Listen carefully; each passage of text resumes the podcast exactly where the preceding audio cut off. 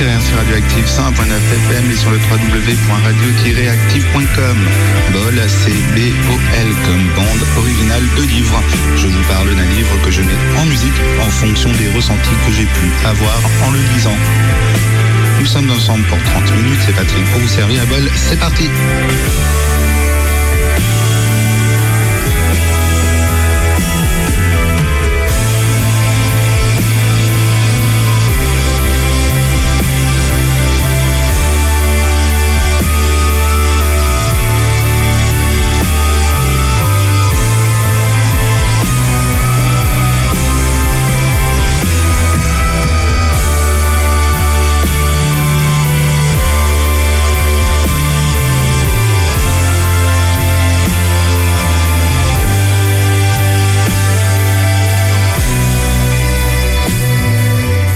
Salut et bienvenue dans Bol, votre émission littéraire sur Radioactive 101.9 FM et sur le www.radio-active.com.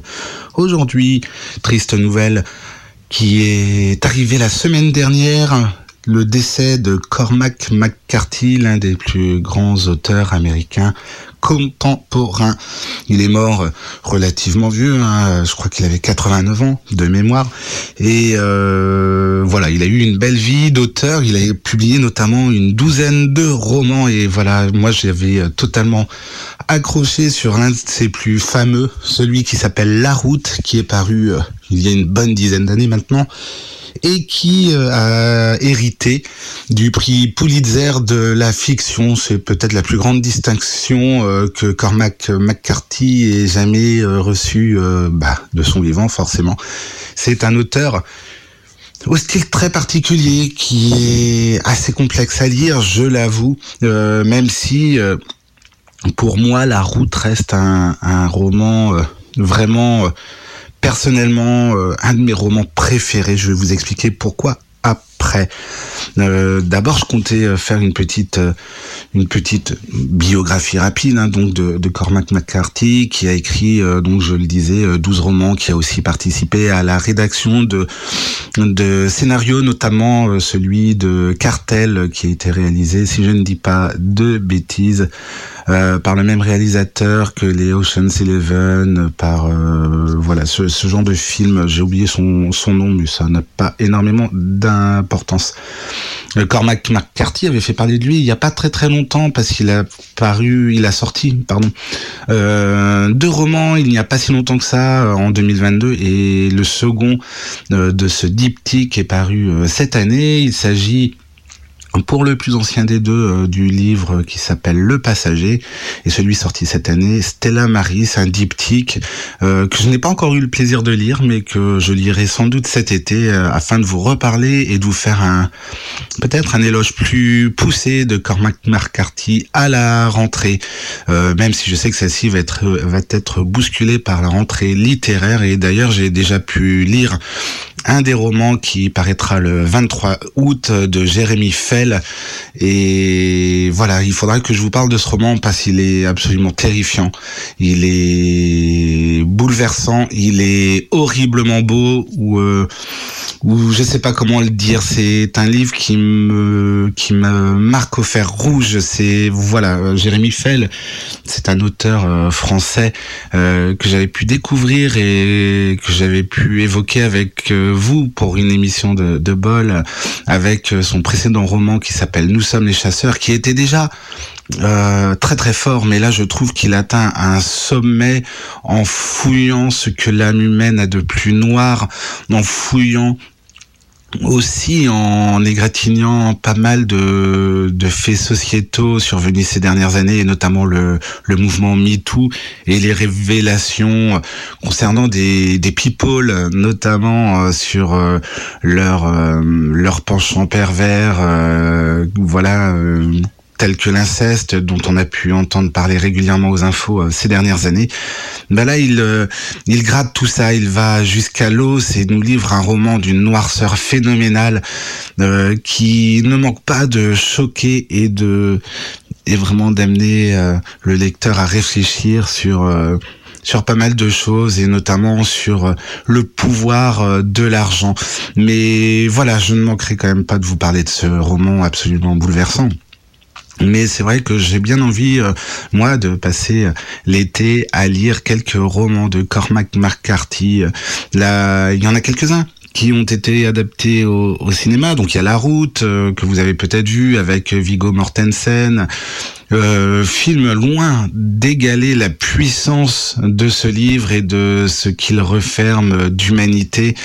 Euh, il y a un autre roman qu'il a qu'il a adapté au cinéma, enfin que les frères Cohen ont adapté au cinéma, c'est le No Country for Old Man avec une euh, prestation euh, ébouriffante de Javier Bardem, méconnaissable en tueur euh, psychopathe, quasiment mutique. Enfin voilà, je je l'ai pas lu. J'ai pas lu le roman, je vous l'avoue, mais le film me donne grandement envie de lire ce livre. Euh, il y a aussi un roman que j'aimerais bien vouloir, euh, j'aimerais bien vouloir parcourir. Il s'appelle De si jolis chevaux, donc euh, toujours de Cormac McCarthy forcément, et qui est considéré comme l'un de ses plus beaux. Il fait partie d'une trilogie de romans. donc voilà, moi j'ai peut-être m'attelé cet été à lire ces romans quand bien même je sais qu'ils sont difficiles à lire et vous pourrez voir tout à l'heure quand je vous ferai un petit euh, résumé ou une petite lecture du début du roman La Route à quel point euh, son écriture est particulière. Mais une fois qu'on a pris le rythme une fois qu'on a intégré un petit peu euh, cette écriture particulière, toute la force de l'écriture de McCarthy se révèle et nous emmène avec elle dans voilà, dans ce qu'il y a de plus humain finalement au fond de nous. Et peut-être que c'est là, voilà, pour reparler de Jérémy Fell, ce qui fait euh, euh, leur point commun, c'est que on peut évoquer des choses dures, des choses atroces, et euh, pointer en même temps ce que l'humain en nous a de plus friable, de plus beau, de plus je sais pas, de plus tourmenté, de plus exalté aussi. Bon, écoutez, je vous en reparle tout à l'heure, en tout cas du roman La route de Cormac McCarthy. Mais en attendant, je vous passe un petit morceau de musique. Alors j'ai décidé, voilà, de vous passer un petit peu de post-rock parce que je trouve que ça s'accorde vachement bien avec le thème de la route. Euh, et je vous expliquerai un petit peu après pourquoi. À tout de suite.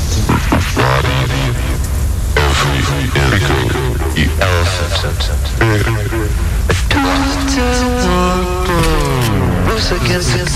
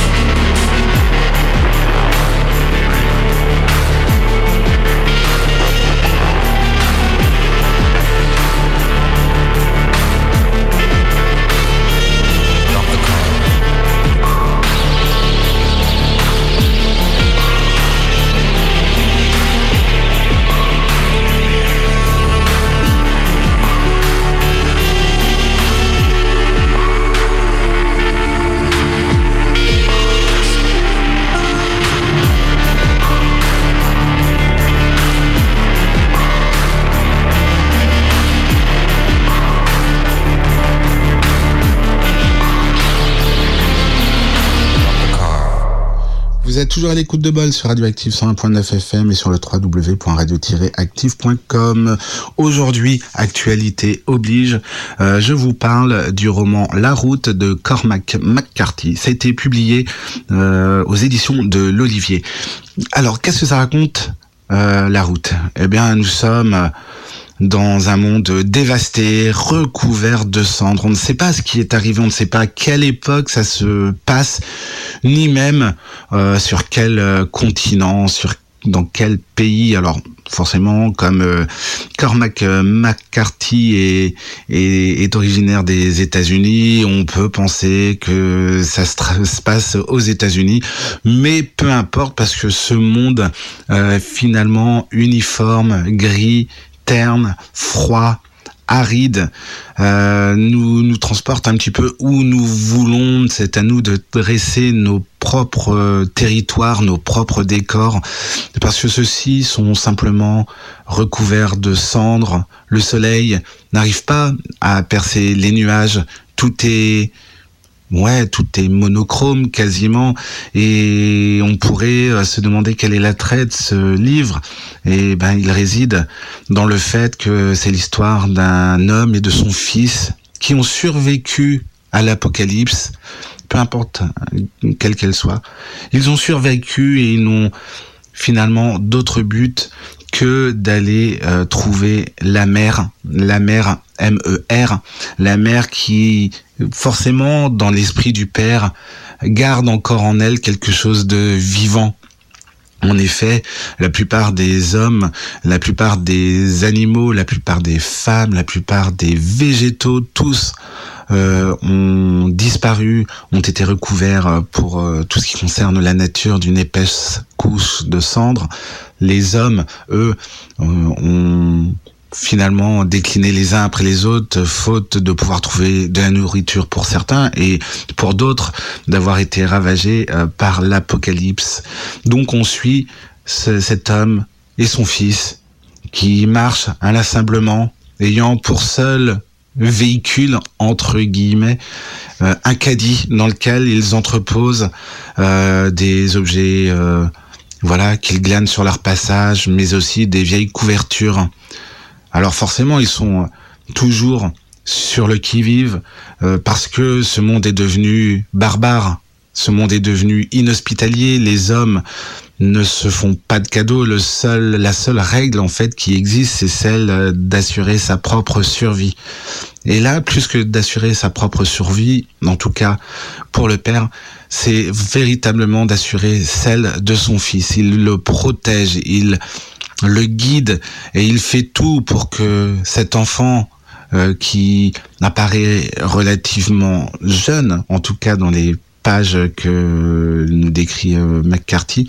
Cet enfant jeune euh, ne peut pas décemment mourir avant son père. Alors le père met tout en œuvre pour tenter de préserver un tant soit peu euh, cette, âme pardon innocente cette âme fragile cette âme qui voilà a vécu euh, le, la mort de la mère, là la, mère, la matriarche du coup.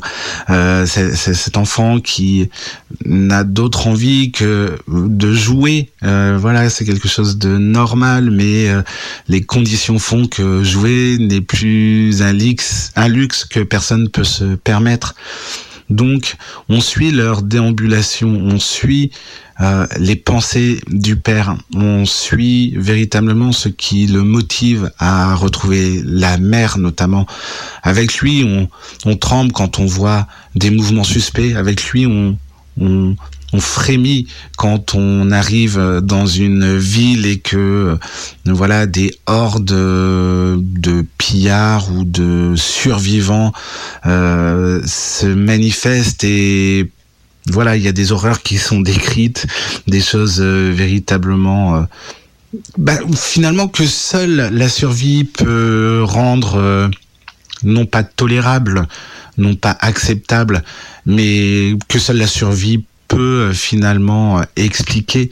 voilà, il y a des scènes où on retrouve des hommes enchaînés, enfin des hommes et des femmes enchaînés dans un garage et qui servent finalement de garde-manger pour d'autres hommes qui voilà n'ont pas véritablement le choix. Donc voilà, on est vraiment arrivé dans les derniers contreforts de ce que ouais l'humain peut peut faire vraiment pour euh, bah, continuer à subvenir à ses besoins euh, primaires parce qu'il est finalement question que de ça, de ce que des, besoins primaires de l'homme, euh, ce besoin d'avoir chaud, ce besoin de se nourrir, de ben voilà, de, de ne pas mourir de faim, et ce, besoin finalement de continuer à, à, respirer. Alors ce livre, il est assez dépouillé, il est vraiment taillé à l'os, il est vraiment ben, il est vraiment froid finalement, il est vraiment clinique, il y a que cet amour entre le, le père et le fils qui parviennent à nous réchauffer un petit peu parce qu'on y voit un amour euh, sans, sans faille, un amour sans limite, un amour qui à lui seul justifie tout.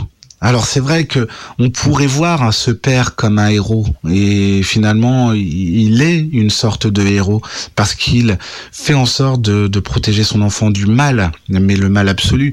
Euh, il fait en sorte de protéger son enfant de, tous les tourments euh, de, de l'existence qu'un enfant ne devrait pas connaître.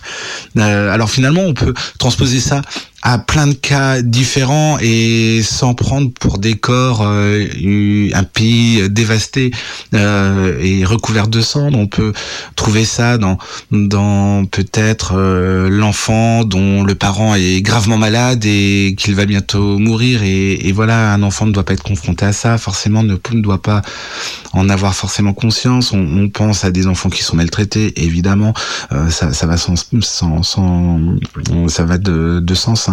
Et on, se rend compte aussi à quel point préserver une part d'innocence s'avère nécessaire pour rendre le quotidien moins pénible. Est-ce que, est-ce que, euh, est-ce qu'il y a autre chose que de l'amour dans ce roman?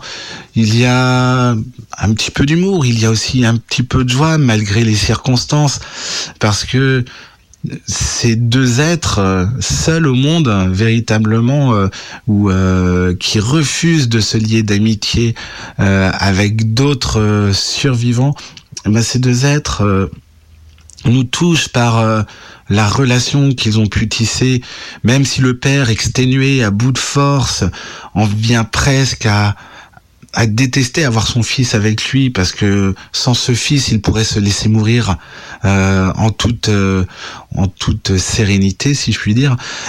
Eh ben ouais, malgré tout ça, on, on sent que il y a cette complicité, il y a ce, ce rôle de protecteur, il y a ce rôle de de guide qui lui tient à cœur. Et, véritablement on, sent à partir d'un certain moment que que les choses ne vont pas s'arranger pour le père qu'il est malade et qu'il ne survivra pas.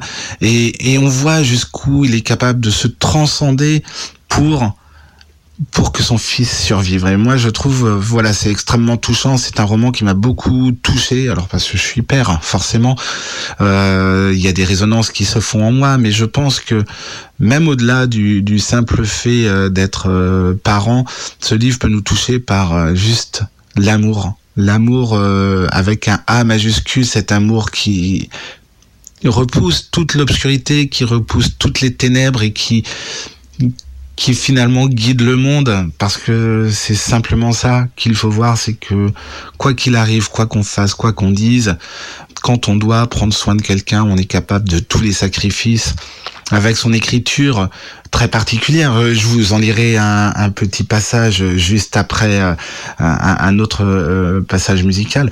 Je, je, je, peux la décrire rapidement, néanmoins, c'est une écriture faite de répétition, une écriture où la ponctuation est quasiment absente. C'est une...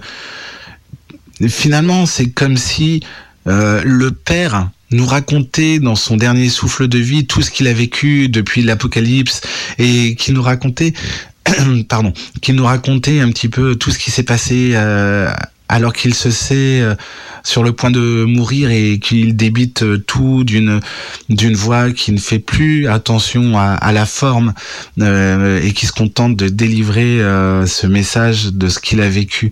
Alors forcément, c'est troublant parce qu'on n'est pas habitué. Nous, il faut des phrases à la Musso, des phrases simples, des phrases concises avec des virgules, des points, des des points d'exclamation ou d'interrogation.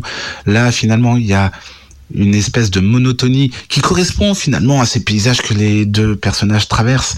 Il y a une forme de monotonie donc dans cette euh, répétition avec des et mis les uns à la suite des autres et qui euh, finalement nous empêchent euh, de décrocher d'une ligne un petit peu comme ça. C'est vrai que cette succession de et donc de et hein, fait que mais justement, on ne se repose pas, que nous sommes nous aussi euh, dans un rythme un petit peu trépidant, et, voilà, ça nous entraîne toujours plus loin dans la lecture de ce roman qui est fantastique, je trouve. Et voilà, il a gagné de nombreux prix, dont le Pulitzer, comme je vous disais euh, tout à l'heure, enfin le Pulitzer de la de la fiction. Et, et je trouve ça euh, simplement mérité parce que c'est vraiment un très très grand roman. Eh bien écoutez, je vais passer une petite plage musicale et on se retrouve juste après avec un extrait de La route de Cormac McCarthy qui est, je le répète, décédé la semaine dernière. À tout de suite.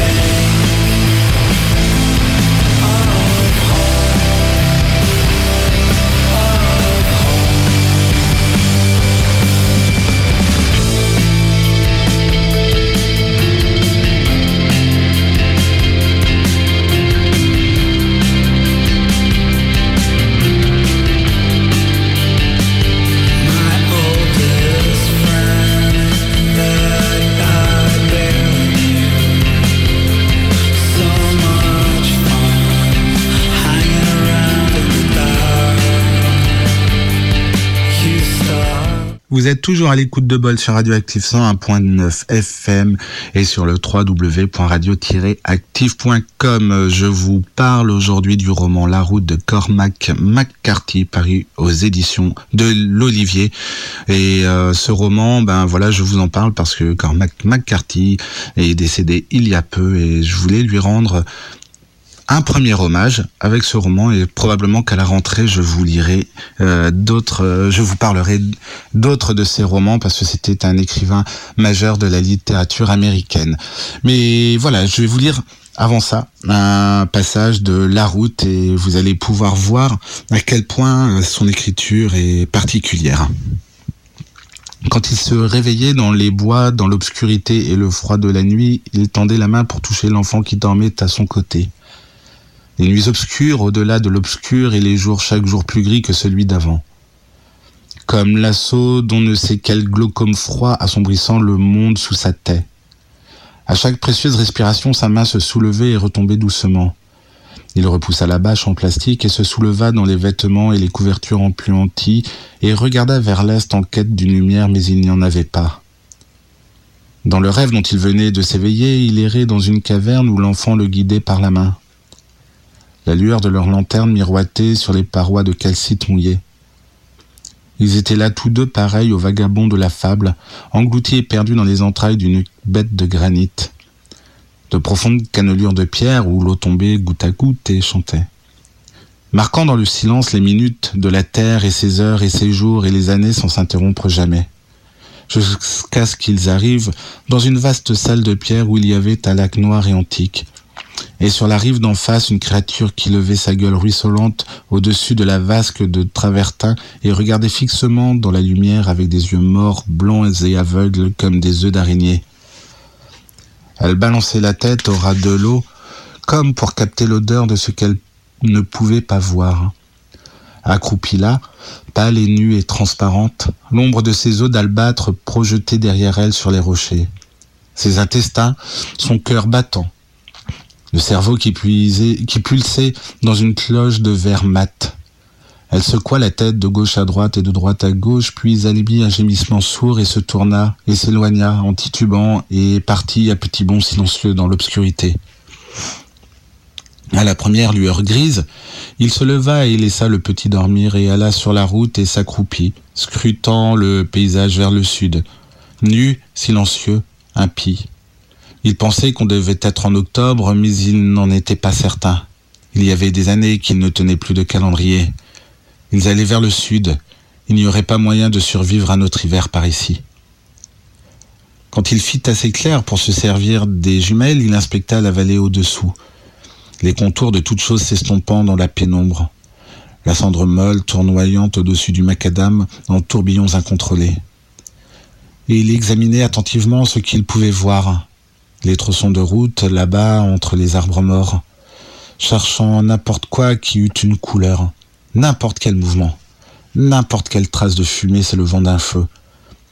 Il abaissa les jumelles et ôta le masque de coton qu'il portait sur son visage et s'essuya le nez du revers du poignet et reprit son inspection.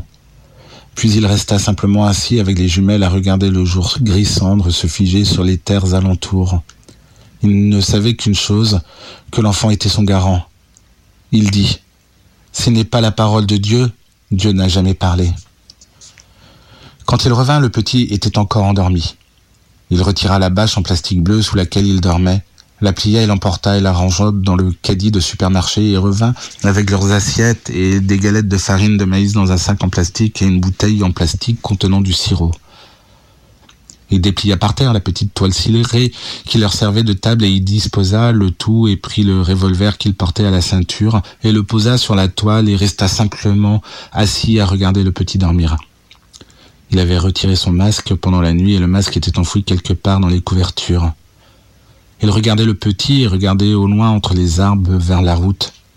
Ce n'était pas un endroit sûr. On pourrait les voir depuis la route maintenant qu'il faisait jour.